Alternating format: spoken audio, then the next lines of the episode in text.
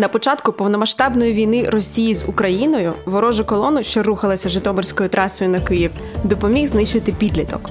16-річний Андрій Покраса був єдиною людиною із досвідом роботи з безпілотниками в тому районі. Тому сили оборони прийшли до нього і попросили дати точні GPS-координати колони. Він скористався своїм безпілотником і визначив координати. Після цього колона була знищена артилерійським вогнем. Як стало відомо пізніше, це була одна із найбільших колон, що рухалися Житомирською трасою. Її вдалося виявити серед ночі через те, що одна із вантажівок у конвої занадто довго тримала увімкненими фари. Українські військові зупинили колону біля Березівки, що за 40 кілометрів від Києва. Про це повідомляв The Telegraph. Вітаємо в подкасті Проект Інтелект. З вами ми, незмінні ведучі подкасту. Мене звати Ольга Афанасьєва. Мій голос це Сергій Купрієнко. А я Андрій Продецький. Близько 70% смертей серед цивільного населення та військових насправді спричинені артилерійськими ударами. Так як е, москалі в основному використовують е, реактивні системи залпового вогню, що є дуже неточними і потребують коригування, то вони коригують його в основному з дронів не лише військового призначення, а й з звичайних цивільних дронів невеликого радіусу дії. Фахівці цю війну називають війною артилерії та дронів. Я е, при підготовці читала е, дуже цікавий такий матеріал в економісті стосовно того, чи є майбутнє у танків, чи вони вже завершують свою е, видатну кар'єру. Ну жартую, звичайно, але називають наразі дві основні загрози для танків, да, взагалі для їх існування, і для їх великої ролі у воєнних діях. Перше, це протитанкова керована ракета, да, і е, друга загроза це безпілотники. Ну, ось сьогодні ми власне і поговоримо про дрони. А що ми ми, ми маємо розібрати їх, да? Давайте да, поговоримо, можливо, спочатку про типу е, понятійно-категоріальний апарат. Хо-хо. Які бувають дрони. Так, а чекай, дрони бувають два види насправді: хороші і погані. Хороші за нас, а погані за них, ні? Точно, це одна класифікація, але є інші критерії. Вони бувають або цивільні, або військові. Насправді це те, що нас цікавить. Цивільні бувають різні, сільськогосподарські. Є дрони для відеозйомок, є дрони для змагань, швидкісні дрони. Це, в принципі, основні штуки. А також військові. Військові це бувають розвідувальні, слеш бойові, або що у нас є? У нас є розвідувальні дрони, у нас бувають е, дрони, які несуть на себе якусь управляємо амуніцію, або медикаменти. Або медикаменти бойові. да або дрони, які призначені для радіоелектронної боротьби, або дрони, які дрони камікадзе. Одноразовий попав і бум. Або дрони, які поєднують в собі ці характеристики. Можна навіть сказати, що дрони є військові і цивільні, які стали військовими сьогодні.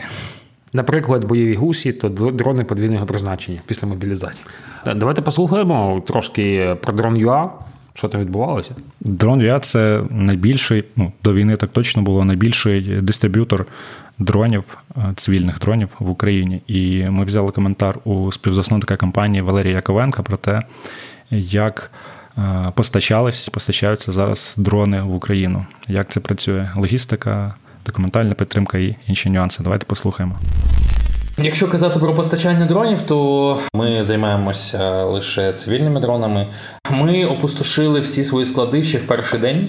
А потім ми почали шукати обладнання. Частково обладнання ми знаходили на сусідніх ринках, навіть не з комерційної складової, а від людей, що просто хочуть задонатити а, свій дрон для перемоги Україні у цій війні. Це обладнання ми отримали з Польщі Словаччини. Потім а, до нас долучилися інші партнери, що з Швейцарії з інших країн почали постачати це обладнання, допомагати нам.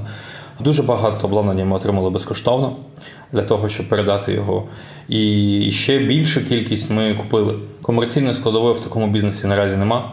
Якщо казати про більш складне обладнання, то з перших днів війни його важко було імпортувати, але якщо ви можете отримати сертифікат кінцевого споживача у вигляді Національної гвардії або Збройних сил України або поліції, або якого ще, то фактично ви можете подолати будь-які логістичні проблеми без документальної підтримки. Наразі просто неможливо щось поставити в Україні, що має хоча б натяк на подвійне призначення, але це є просто документальна перепона. Ніхто не забороняє його імпортувати, просто потрібно отримати трошки більше документів, трошки краще до цього підготуватися. В Україні дуже сильно використовуються дрони, і вночі є питання безпеки, де вони використовуються. А в день дрони з тепловізором взагалі на дослідних ділянках можуть отримати інформацію щодо рівня вологи е, в рамках одного поля. Можна побачити фактичну різницю у температурах, і звідси також отримати інформацію стосовно рівня е, зволоження ґрунту або рослин, доступу вологи фактично до рослин за допомогою тепловізорів. У нас є клієнти, що використовують тепловізори навіть для моніторингу куч е, буряка, що після збирання знаходиться на складах заводу, очікуючи, поки він буде оброблений. А коли починається процес гниття, якщо щось неправильно зроблено, то саме тепловізор бачить ту купу буряка, що фактично почала псуватися, і це допомагає їм зменшити кількість втрачених е, залишків врожаю.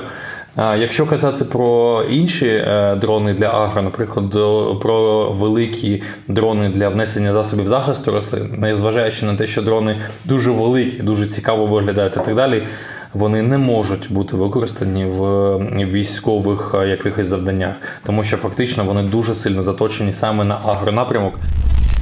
Ну і плюс, як правило, агродрон це така здоровенна фігня. Ну тут реально дуже здоровенна фігня, яку на відміну від звичайних маленьких дронів, таки можна збити стрілкотньою.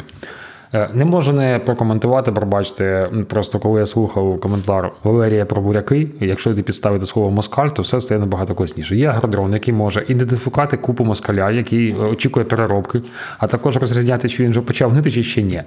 І чи треба його з ним щось робити, чи ще можна трошки почекати.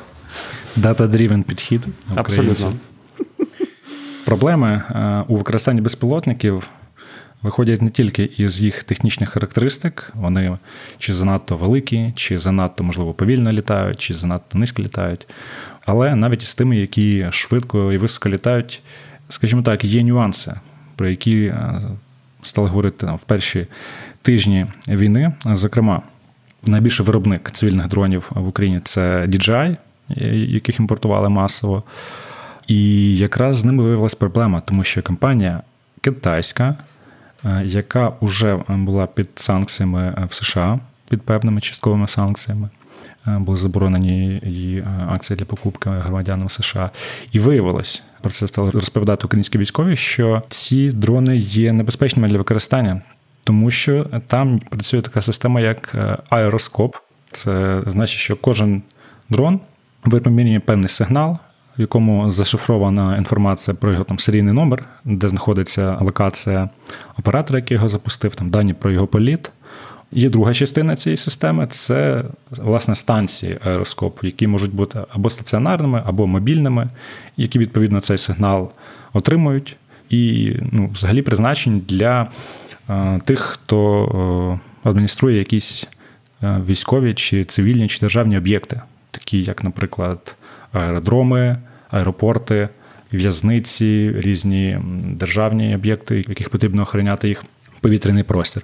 Ось. І в чому проблема? В тому, що е, для росіян ось ця друга частина е, була доступною, тобто вони могли певні зони е, позначати як no-fly zone, так Вони могли визначати локації дронів, які запускають українські розвідники для визначення координат, і доволі швидко використовувати ці дані для наведення доволі швидко підлаштувалися під це е, українські оператори дронів. Вони якось навчилися, по-перше, приховувати локацію. По-друге, е, її взагалі підміняти. І це перетворюється у таку собі гонку озброєнь, коли на хак знаходиться якийсь новий хак, е, і намагання outsmart іншу сторону. В чергове, і надалі ми будемо теж про це згадувати в наступних випусках, так що сучасні війни це війни мізків, війни е, розробників, війни коду е, не менше, ніж війни, власне, пороху і металу. Окей, ми поговорили про китайські дрони. Е, є ще дрони різних виробників, наприклад, європейських. В чому основна проблема, яку вирішити DJI, це трекінг та пелинг. Проблема з європейськими дронами в тому, що їх важко ремонтувати їх мало привезли, їх мало виробляють, і часто треба треба відправляти сам це обладнання за кордон. Це багато часу, і логістика зараз не наша сама сильніша сторона. Тому. Е, тому у нас є декілька компаній, які не просто думали, чи не зробити нам свій дрон, а таки почали їх робити. Що ми робимо? У нас є По-перше, розвідувальні безпілотники це Лева Кастол, Фурія, Валькірія. Відстані приблизно 30 кілометрів. Е, перебувати можуть у повітрі до 3 годин. Класна штука. Всі три безпілотника класні штуки розроблені для взаємодії з військовими. Саме тому нічого ми більше про них говорити не будемо. Ха-ха-ха. Далі. Лео Кастон насправді самий відомий і найбільш часто ну, згадуваний безпілотник, е, реально класна розробка. Найвідомішим дроном, е, який отримав дуже багато визнання, навіть в честь його називають дітей, це Байрактар Тібіду турецького виробництва. Це розвідувально-ударний безпілотник. Він здатний як просто проводити оптичну розвідку, так і нести е, авіабомби з лазерним наведенням або протитанкові ракети. Сильна сторона його те, що у нього є можливість. А працювати через супутниковий зв'язок, тобто його неможливо заглушити, тому що там є виконання з супутниковою вузьконаправленою антеною. Ми про це десь говорили, здається. Про він працює по, по такому ж принципу, як і Starlink. Тобто землі заглушити знову надзвичайно складно. Також у нього потужна оптика, яка дозволяє вести коригування та розвідку з відстані там, до 10 кілометрів. Це не те, що прямо над тобою він літає, як Орлан е, москальський, ти його бачиш. Це принципова інша технологія. До речі, про економіку Байрактара. Вартість комплекту е, від 30 до 70 мільйонів доларів, що входить в комплект 6 власне безпілотників, 2 мобільні наземні пункти управління і комплект е, озброєнь. Тобто 6 власне байрактарів, да, умовно кажучи, там за 10 мільйонів е, доларів. І Чим він такий е, класний, тим що от, е, дуже хорошо сходиться якби юніт економіка війни з ним, тому що він відносно тієї техніки, яку він знищує, він недорогий. Це взагалі така доволі поширена історія. Наприклад, Джавелін коштує приблизно там, від 200 до 300 тисяч доларів за одиницю, а танк, який він знищує, коштує від 3 мільйонів, якщо це старий Т-80, до типу 20 мільйонів, якщо це щось свіженьке і, і нормальне. Так, і один е, снаряд протитанкового комплексу там теж порядка десятки тисяч доларів, щось таке. І вартість танка це мільйони.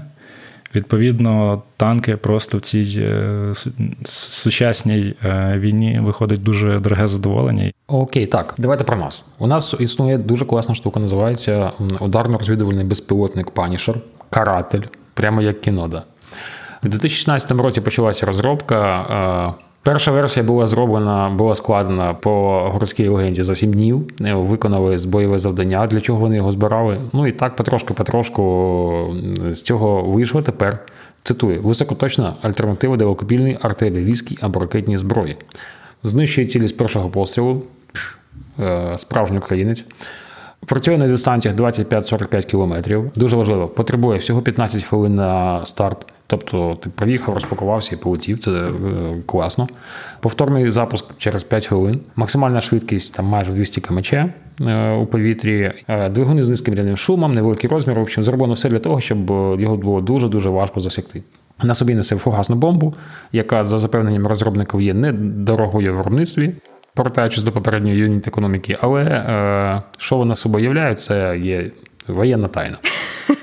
Виробником цього безпілотника є компанія Dynamics, і на сайті вони зазначають, що під час виконання завдань жоден безпілотник не був втрачений. Ми запитали у Максима Суботіна, комунікаційника цієї компанії, як це вдалося і які технічні характеристики цьому сприяють. Послухаємо. Серед усіх існуючих багаторазових ударних дронів ця наша концепція найдешевша. Ми чітко усвідомлювали, що оборонний бюджет нашої країни, яка воює вже дев'ятий рік поспіль, він не гумовий. До недавніх е, часів е, ми відчували меншу підтримку наших партнерів, хоча вона була постійною, але ми ж розуміємо, що неможливо просто так взяти, прийти і допомогти іншій країні. Тому ми розуміли, що час е, нам потрібен, нам його треба виграти, і тому ми маємо е, зробити для збройних сил України історію, яка буде доступною. Вона зараз формується з комплектуючих, які можна без проблем купити і е, розмитнити в абсолютно білу прозору концепцію завести на територію України і зібрати тут дрон, який буде виконувати завдання за призначенням. Якщо ми говоримо про те, які технічні складові дозволяють це робити. Потрібно згадати, що тактико-технічні характеристики будь-якого військового засобу не випадково починаються зі слова тактику. Е, тобто, насправді ворога потрібно переважати тактикою, а не технікою. Бо якщо ви будете покладатися виключно на ваше технічне рішення, скоріш за все, на певному етапі ви зазнаєте поразки, коли ворог просто дізнається технічні характеристики вашого засобу і вчинить якусь протидію. Тут ще така важлива штука. Ми поговорили з вами про те, який важливий hardware і який ще більш важливий software. Але є третій елемент, і це власне людина, да, такий human складова, яка е, допомагає всю цю справу рухати. І е, ми запитали Максима, е, яким чином відбувається підготовка операторів для роботи з безпілотниками, скільки часу готують. Взагалі, е, застосування ударних дронів це не масовий продукт. Тут багато питань є до селекції кадрів, до правильної системи підготовки, е, до принципів інтеграції цього нового для збройних сил України засобу зброєння в систему використання е, військами. Це комплексне питання. Комплекс передбачає, що екіпажу потрібно. Е, навчатися на базовому курсі в середньому десь 4 тижні. Е, це пов'язано не з тим, що потрібно навчити е, людину літати, потрібно навчити людину проводити комплекс заходів для того, щоб правильно віднести вантаж, і він щоб влучив в квадрат 4 на 4 розрахунковий. Це схоже на те, як би ви вчили снайпера. Якщо використовувати мову метафори, це схоже на снайперську гвинтівку, яка стріляє 2-кілограмовою уламково-фугасною кулею на 45 кілометрів. Якщо проводити такі аналогії, то підготовка снайпера, який може поцілити е, в мішень на кілометр або на півтора, або навіть на два, вона займає від півроку, від 6 місяців до 2 років в середньому. На наш засіб ми можемо навчити людину влучати в квадрат 4 на 4 за 4 тижні.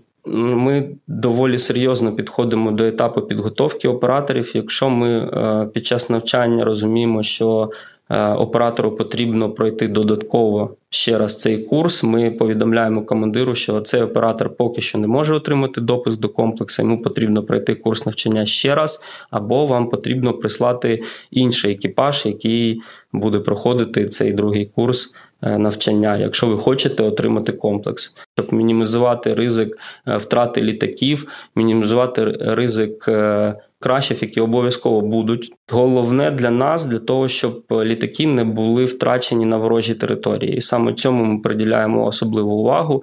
16-го е, року такого не було жодного разу. Да, історія не була широко масштабована, працювала обмежена кількість екіпажів. Зараз більше десяти. Їх не було багато, але вони всі були дуже дуже фахово підготовлені. Це дуже якісні хлопці. Це взагалі е, золотий фонд збройних сил України. Я пишаюся, що я з ними знайомий. Дуже класно, насправді, дуже класне порівняння зі снайпером, тому що так і є. Що складного в роботі оператора дрону, якщо це або розвідувальний дрон, або ударний дрон? В теорії в високоавтоматизованих системах, як це бачимо ми по цю сторону екрану, коли дивимося класні відосики від е, нашого генштабу. Десь літить собі дрончик, там високо-високо в небі його не видно. Він побачив ціль, оператор тикає пальчиком, о, дорогий тачскрін. Е, воно само все порахувало, само дало команду е, арті е, і чемоданчик прилетів саме туди, куди натиснув оператор. В теорії. На практиці це зовсім не так. Е, на практиці це сидить, особливо коли це щось зроблено з DJI або чогось. Сидить дві людини, дві людини, тому що так набагато швидше і простіше. Одна людина тримає в руках або Google Maps, або здоровенну карту. Е, друга, я не думаю, що зараз там якісь суперсекреті розповідає, тому що воно однаково працює, що у нас, що у москалів. Ну там немає ніякої магії. Насправді є, я не розкажу. Одна людина керує дроном, і її завдання це зробити так, щоб е, долетіти куди треба, подивитись на що треба, е, в разі, якщо запрацює реп, то встигнути звалити додому. А друга людина дивиться на те, що вона бачить, і по карті орієнтується для того, щоб е, на реальній, на справжній карті з справжніми координатами GPS показати артилеристам, де саме стоїть те, що, що зараз бачить в камеру дрон. От саме отут. І зважаючи на швидкість, на роботу оптику і на все інше, то це теж завдання не з самих простих. Так, тому не все так просто, як здавалося, що натиснув кнопочку і все працює. І це, до речі, те, про що е, в одному з інтерв'ю говорив керівник підрозділу аеророзвідка Ярослав Гончар. Так питання ж не тільки власне в оцих от класних літаючих штуках і в тому, щоб навчити людей ними керувати, а в тому, щоб правильно інтегрувати це в весь процес від, умовно кажучи, там оператора, який рулить власне безпілотником, до того, хто дає команду і вирішує, що ми знищуємо зараз, знищуємо чи пізніше. Тобто тут оновлювати потрібно прошивку е, не тільки окремих людей-операторів, але й в цілому доктрину дуже швидко і потрібно на ходу оновлювати, тому що, як він говорить, в деяких штабах там ще паперові карти, а тут по телефону передаєш інформацію від оператора з Байрактара людям, які власне приймають рішення про е, ведення вогню. Взагалі, е, насправді ми дуже швидко вчимося.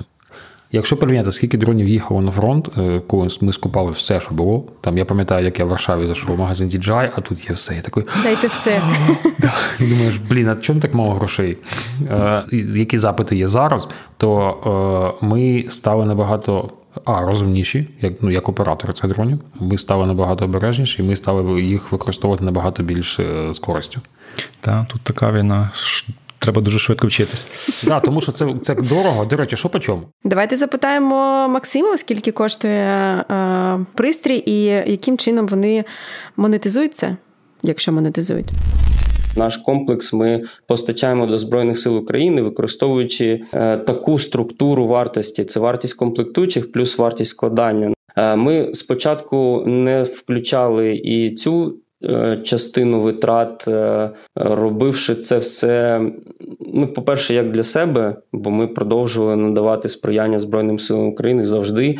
І в такій комплектації е, комплекс коштує 50 тисяч доларів США. На сьогодні це найдешевша вартість у світі для багаторазового ударного дрону, але це комплекс. Ми використовуємо станцію е, рода Lizard RB14. Це один е, виробник військової. Це важливо. Тут потрібно наголосити саме військової комп'ютерної техніки. І таких виробників в світі всього 5. Вони не виготовляють їх на склад. Вони працюють виключно під замовлення, якщо у вас є сертифікат кінцевого користувача. Е, логістика комплектуючих в Україну зараз обмежена. Не всі виробники охоче постачають комплектуючі до України, або навіть якщо і існує можливість постачання, вона ускладнюється процедурними питаннями, іноді через якісь незрозумілі е, причини е, вантаж може стояти на митниці місяцями. І цей е, форс-мажорний фактор е, неможливо враховувати у виробничому процесі. Це дуже складно. Тобто, це е, надзвичайно високі ризики. Е, для того, щоб е, убезпечити себе від цього, ну, по-перше, у нас немає маржі як такої на вартості комплексу, тому ми не можемо е, накопичувати якісь резерви, з яких ми можемо формувати, наприклад, складські запаси. Ми вибрали для себе концепцію, що ми будемо робити по собі вартості. Через це нам трохи важче, ніж всім іншим, можливо, виробникам, які закладають маржу, бо в них є просто простір для маневру. Ми вимушені фактично тільки спочатку, отримавши кошти, е, починати процес закупівлі. На деяких елементах е, системи е, цей часовий проміжок може сягати 4 місяців іноді. Якщо все йде ідеально. То все одно чекати свого комплексу екіпажу доведеться щось в межах Е, ну, Якщо ми говоримо про те, що ми знайшли для них кошти, почали з них закуповувати, то в середньому може йти від 2 до 4 місяців да, до того, щоб отримати цей комплекс. Тому ми зазвичай зараз говоримо з фондами про те, що хлопці, дивіться, Якщо у вас є можливість залучати кошти е, кошти не на один е, підрозділ разово, а, наприклад, зібрати кошти на чотири комплекси, ми закуповуємо деталі на чотири комплекси, складаємо чотири комплекси і обираємо з нашої черги підрозділів відповідно чотири екіпажі, які е, запрошуємо на навчання. Так простіше, ніж по одному найменуванню закуповувати кожного разу. Так а що по чому?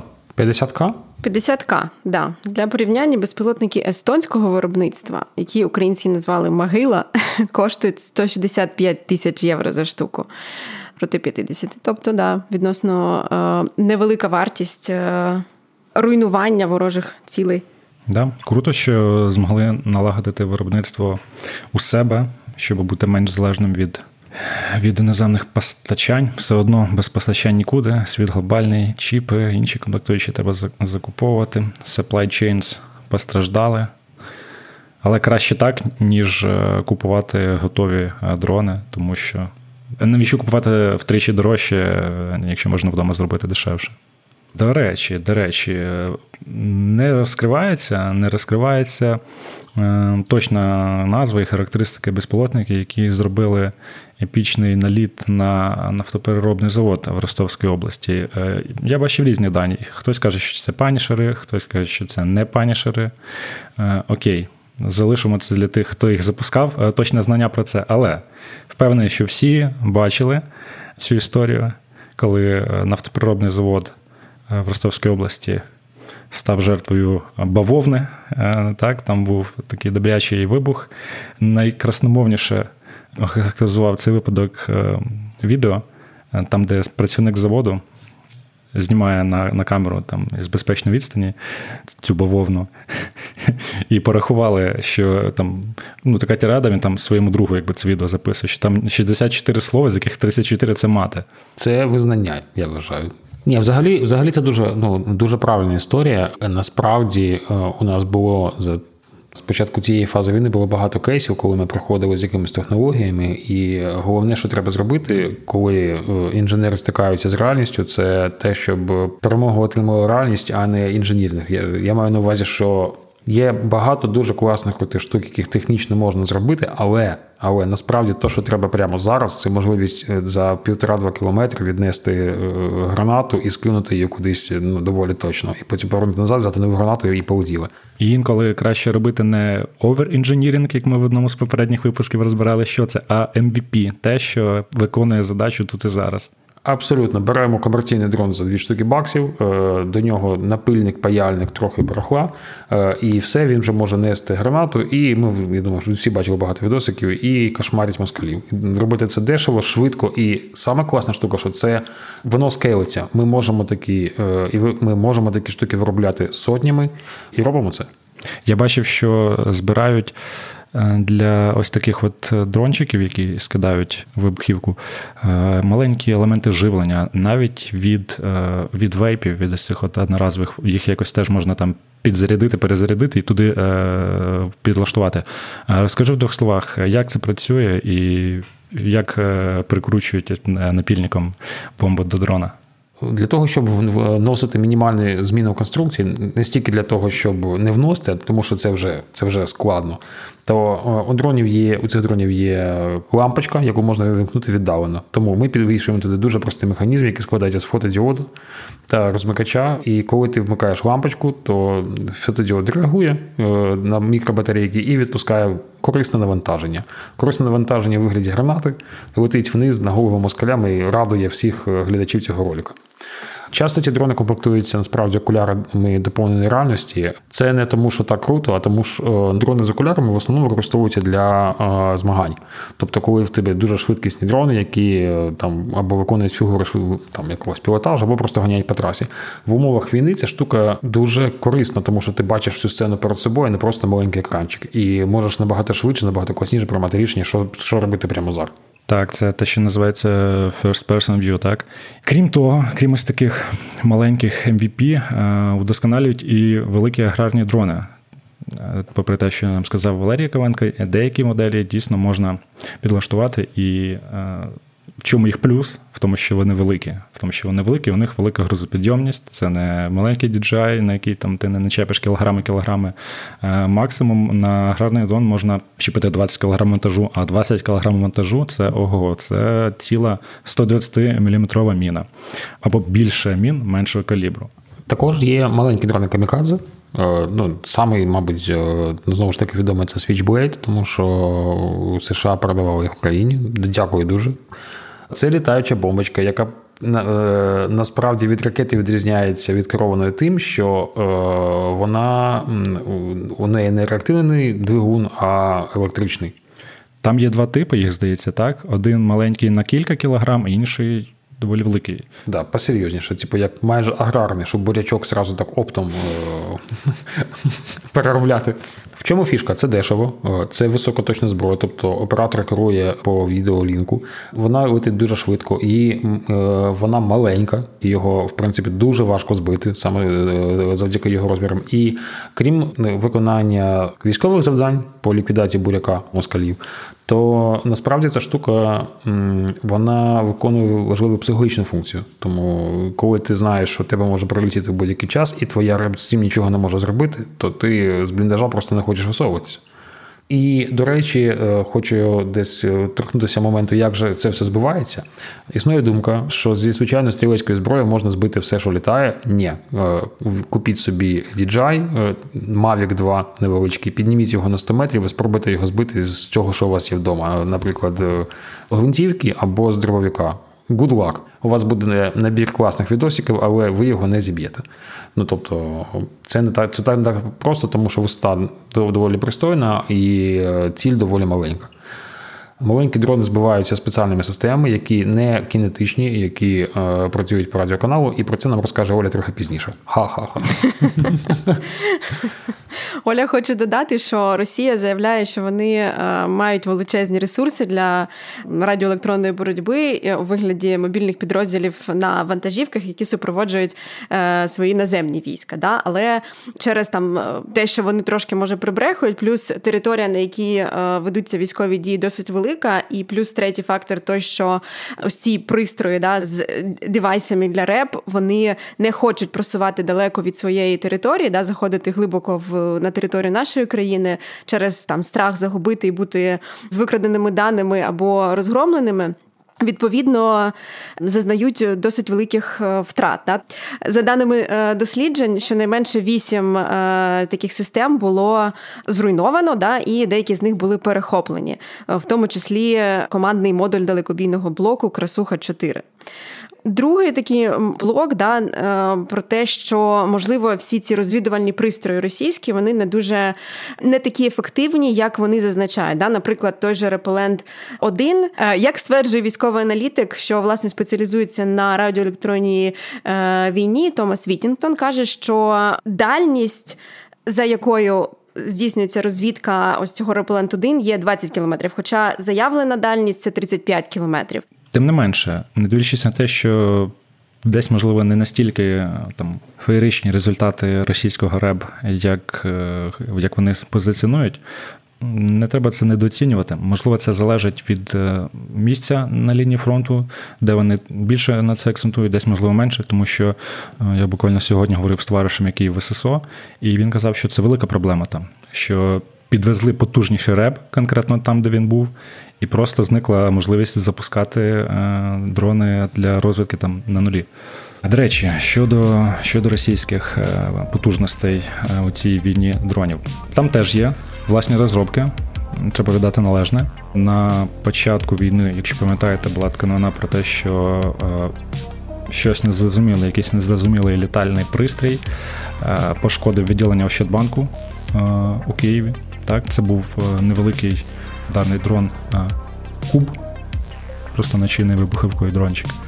І найбільша найбільша проблема, з якою стикаються українські е, захисники, це Орлани. Орлан 10 це наразі актуальна його версія. Це безпілотник найбільш поширений, який використовує російська армія. Це його вже не перша ітерація. І відзначають е, спеціалісти українські з що росіяни дійсно його покращують. Тобто, от протягом восьми років війни вони щось придумали, придумували, дійсно змінювали його комплектуючі. Він може підніматися на висоту до 5 км, радіус дії до 120 км від наземної станції управління. Це доволі дофіга, давайте подумаємо, 120 км. Він може перебувати в повітрі до 18 годин, розвивати швидкістю польоті від 90 до 150 км на годину. Розмах крил 3 метри, доволі невеликий. Вони інтегровані із артилерією, тобто можуть е, коригувати е, вогонь для САУ і для керованих снарядів у реальному часі. Крім того, вони ж можуть використовуватись і як засоби радіоелектронної боротьби. Така от непроста і дуже неприємна штука. Говорили представники аеророзвитки, що, наприклад, у Миколаєві вони просто як бджоли літають. Так, Там ще ускладнюється це рельєфом місцевості, тому що якщо десь біля Києва, там півночі, там ліси, там можна якось з допомогою цього рельєфа там непомітно пересуватися, то посеред степу від цих орланів дуже важко сховатись. Що цікаво щодо орланів. Так, власна розробка, але на західних комплектуючих.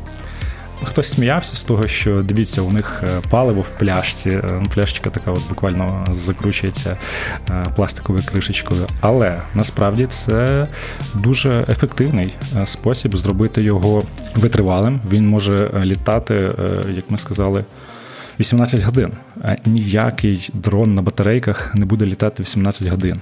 Тут, Андрій, я думаю, ти абсолютно правий. З одного боку, можна ровкати над тим, що вони там з пластика і ізоленти зроблені, але це дозволяє їх швидко збирати і не сильно плакати, коли ми втрачаємо. У нас точно такий підхід зараз з нашим е, з нашими дрончиками, з гранатами. Ізолента, 3D-принтер, е, світодіод, і воно кошмарить москалів.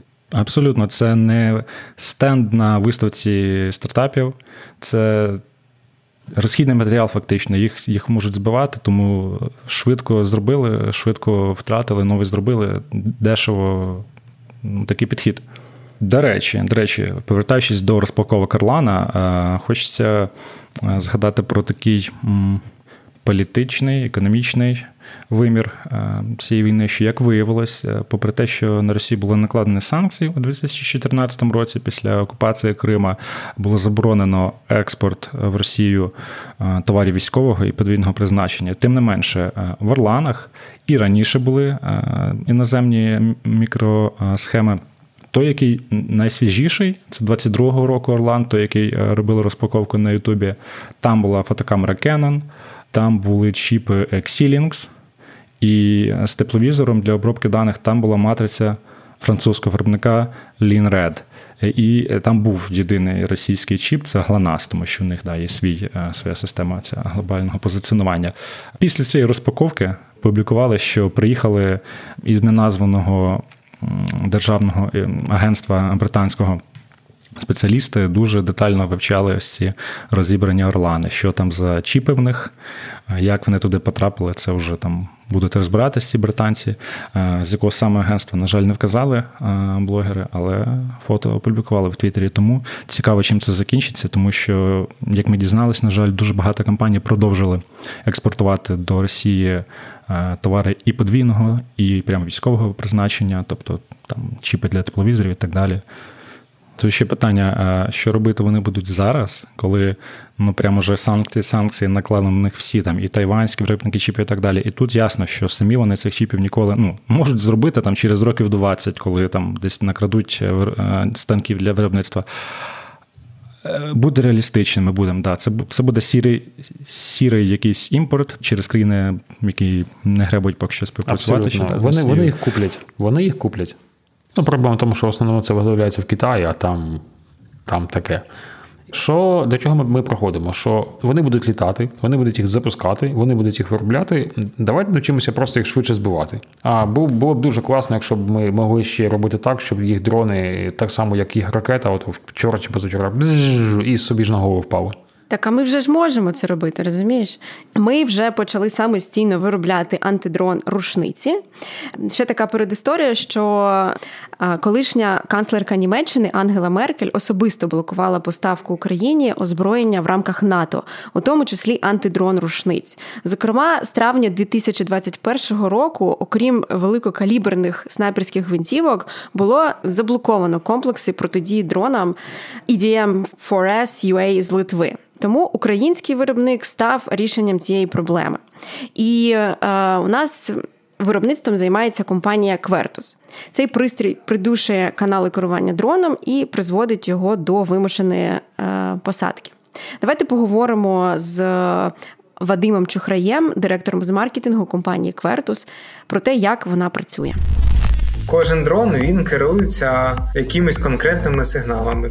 Є такий закон, в якому вказується, що, наприклад, дрони працюють на таких-то частотах, там рації на такі-то, і держави в світі якось регулюють там частоти, як вони використовуються. От сучасні дрони вони в основному а, управляються на частотах там 2,4, 2,5 ГГц та 5,7, 5,8 ГГц. І також вони використовують там навігацію, ну основному GPS та GLONASS. І наша задача за допомогою нашої рушниці зробити перешкоди, щоб дрон не міг ніяк отримувати і передавати ніяку інформацію. І ми робимо спеціально там рушницю. В ній там стоять генератори на тих частотах, на яких там працює дрон, і вони генерують білий шум. І за допомогою цього білого шуму забивається сигнал для дрона. Дрон повністю втрачає керування і втрачає орієнтацію в просторі. Тобто дрон бачить там різні супутники, і на базі того, от, е, під яким кутом він там від кожного, він вираховує своє місце положення. Але якщо він не бачить тих спутників, то він нічого і не може вирахувати. Ось це зроблено якраз для того, щоб не було. Е, можливості забрати той дрон, тому що у більшості виробників є така штука, як back. Навіть якщо у нього пропав контроль, там є така кнопка, і ти її нажимаєш, і дрон сам автоматично по GPS повертається в те місце, де він злітав. Ось і щоб цього не було. Ну, наприклад, якраз от на війні, якщо там наші військові бачать дрон, то краще ж його посадити і забрати, правильно, ніж щоб він повернувся до ворога. Трошки трошки додам. Це доволі простий спосіб, як просто заглушити сигнал від супутника для дрону, щоб він е, не розумів, де він знаходиться, і він просто перейде або в аварійне звисання, або в. Буде пробувати повернутися якось на базу. А у дорогих системах використовується GPS-пуфінг. Тобто ідея в тому, щоб дати дрону підробну інформацію від супутників, і він буде е, вважати, що він або рухається кудись, в якомусь випадку і коригувати своє положення в просторі. Коротше, е, е, інтелігентні системи можуть перехопити таким чином контроль над дроном.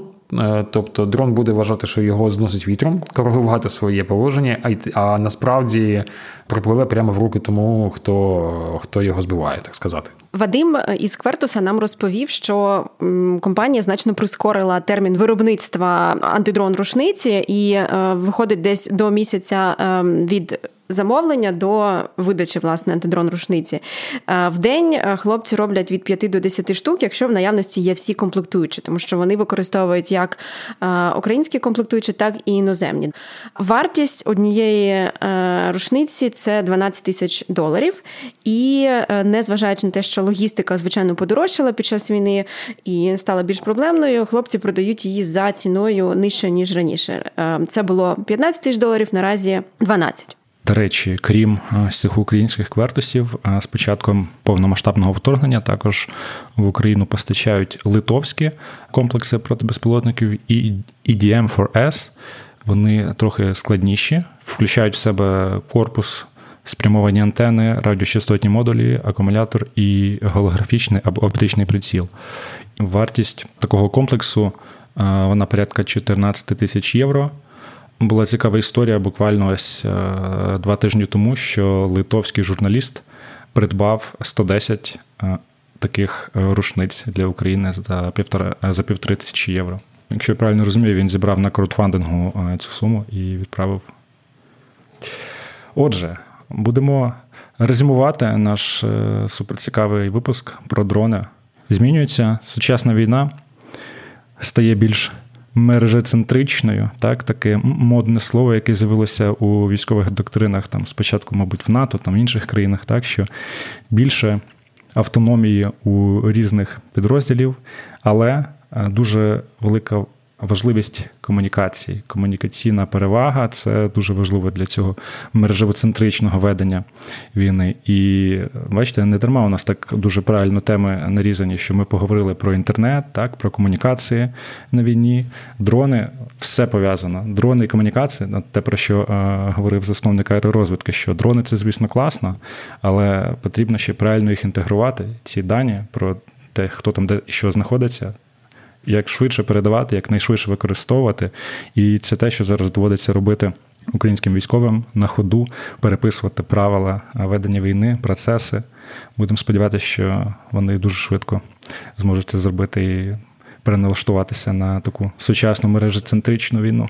Слід враховувати на майбутнє, що всім компаніям, які зараз е, винаходять, да, або там е, будують е, дрони або інші такі безпілотні штуки, це яке вони матимуть застосування в майбутньому, да, тобто в ну, в мирний час, і там, да, або це навпаки повернення до аграрних штук, або повернення до того, щоб відновлювати Україну і заробляти на цьому. І по-друге, важливий момент, про який треба думати вже зараз, це яким чином монетизувати цей бізнес. Да? Ну це не про війну, це про конкретних виробників, тому що наразі що ми бачимо? Да? Е, всі ці девайси, переважна більшість цих девайсів продається за собівартість, максимум там ще оплату людям. Е, проте там залучення різноманітних донорських і волонтерських коштів не буде безкінечним. Звичайно, зараз екстрена ситуація. Ми не говоримо там, що зараз вже треба починати це робити, але там залучення венчурного капіталу, залучення е, придумування модель моделей монетизації це те, про що компаніям потрібно буде думати вже ось ну після війни. Так, будемо сподіватися, що така проблема мирна постане перед ними якнайшвидше, але тут є нюанс, що це виробництво товарів е, ну, подвійного або навіть і військового призначення, і тут е, ще багато залежить від держави, наскільки вона окне експорт таких товарів. Якщо окне, буде все супер, тому що українці люди розумні і е, напридумують тут купу е, технологій, на які буде добрячий попит. Наша улюблена рубрика книги. Колеги, ділимось, хто що цікавеньке може порекомендувати. Я трошки, можна сказати, офтоп не про не про дрони, не про авіацію. А дивіться, у нас же зараз змінюється карта Європи, можна сказати. Так, там Україна вже кандидат е, в ЄС, так може там ЄС скоро буде. Е, Путін же власне через що розв'язав, що у нього якісь там своє в нього особливе бачення. Да? Не так він не згоден з кордонами тими, які зараз є. Е, хоче якось свою версію історії написати. Дуже гарну книгу нещодавно придбав. Норман Дейвіс, Європа, Історія. Це польсько-англійський автор, який написав таку епічну наративну історію Європи, починаючи від найдавніших часів і аж до, до розпаду соцблоку, фактично до кінця холодної війни. Це наративна історія, тобто там немає такого тупого переліку дат, імен і так далі. Там описуються процеси, тренди, так як що що перетікало, фрагменти. Е, йому дорікають, до речі, вестернери за те, що він же польсько-англійський автор, і в нього така оптика не типова для е, вестерних е, авторів. Тобто він багато фокусу наводить якраз на на східну, на центральну Європу. А це те, що якраз зараз для нас цікаво, тому що ми так інтегруємося, інтегруємося потихеньку да, в Європу. Ну ми ж коли інтегруємося, ми ж будемо частиною з цього блоку CEE, так, Центральна і Східна Європа. Ми ж ніколи не будемо там Західна Європа. Відповідно, нам ближче ця оптика там до Польщі, так, та до сусідніх країн, щоб краще розуміти. Так, історію цієї сім'ї європейських народів, до якої ми наближаємося. Я от потихеньку читаю таку книгу Норман Дейвіс Європа. Історія є українською перекладена. У мене книжка якраз а, абсолютно підходить до теми нашого подкасту. Вона і про інтелект. А нагадую, подкаст називається Проєкт інтелект. Підписуйтесь, ставте лайки. І по-друге, вона якраз про війну і а, безпілотні засоби ведення війни. Книга називається англійською I Warbot. Від автора Кеннета Пейна він якраз говорить про а, ось такий зв'язок. Ем, аеродевайсів і е, інтелекту у військовій справі. Е, він, зокрема, розглядає таку гуманну або антигуманну ідею, що правління Лівії використовувало е, один із типів дронів, який не вимагав участі. Людини, да, тобто не вимагав того, що саме людина повинна нажати кнопочку для того, щоб там запустити бомбу, точніше скинути бомбу на там ворожі об'єкти, на ворожі цілі. Навпаки, турецький виробник е, дронів говорить про те, що обов'язковим елементом використання е, військових дронів є власне е, рішення людини нажати ось цю кнопочку і зробити таку рішучу дію. І ось цю дилему, да, цей конфлікт, якраз наскільки інтелект, цей ну, штучний інтелект, е, наскільки технології повинні самі вирішувати, ем, ну вирішувати в лапках. яку е, військову дію е, реалізовувати. І він, ну, автор в цій книзі, намагається. Там з різних боків подивитися на цю проблему, навіть там виробити якісь правила для ось цих war-ботів, для військоботів. Тому рекомендую. Я йшов сюди з назвою книжки, я її записав і забув. Anyway, поряд з нею є ще одна класна книжка. Взагалі, ну теж я хотів вам принести, шановні слухачі, та книжка про те, як був створений один з найкращих е, літаків, взагалі, який створений людством. Але е, Ларі Рейтмайер, е, книжка, я сподіваюся, що вона є, якщо хтось. Потребує в перекладі в українському перекладі, але вона називається Mac One and Beyond, тобто швидкість одного маху і поза нею. І ця книжка простим, доступною мовою, без е, вона не потребує знання авіадинаміки, термодинаміки, будь-якої іншої динаміки, е, пояснює, що ж такого блін складного в тому, щоб зробити літаки, які літають на далекій відстані, які літають на супервеликих швидкостях, при цьому не розвалюються, роблять це системно. Дуже цікаво почитати. Е, це трошки привідкриває завісу над тим, яка там насправді надскладна інженерія і скільки е, класних інженерів та винахідників над цим працювали. І е, повертає нас до того, що е, незважаючи на все. Зробити безпілотник за 50 тисяч доларів, який системно несе смерть москалям, і повертається кожного разу на базу, і і робить це знов, знов, знов. Це, Це дуже круто. Підписуйтеся, ставте лайки, залишайте коментарі. Почуємося за два тижні. І побачимося також, бо третій сезон уже на Ютубі. Проект інтелект виходить за підтримки команди Squad. Над епізодом працювали ведучі Сергій Купрієнко, Андрій Бродецький, Ольга Афанасьєва, звукорежисер Андрій Іздрик, журналістка Діана Сяркі, продюсери Любов Якимчук, Кирило Безкоровайний.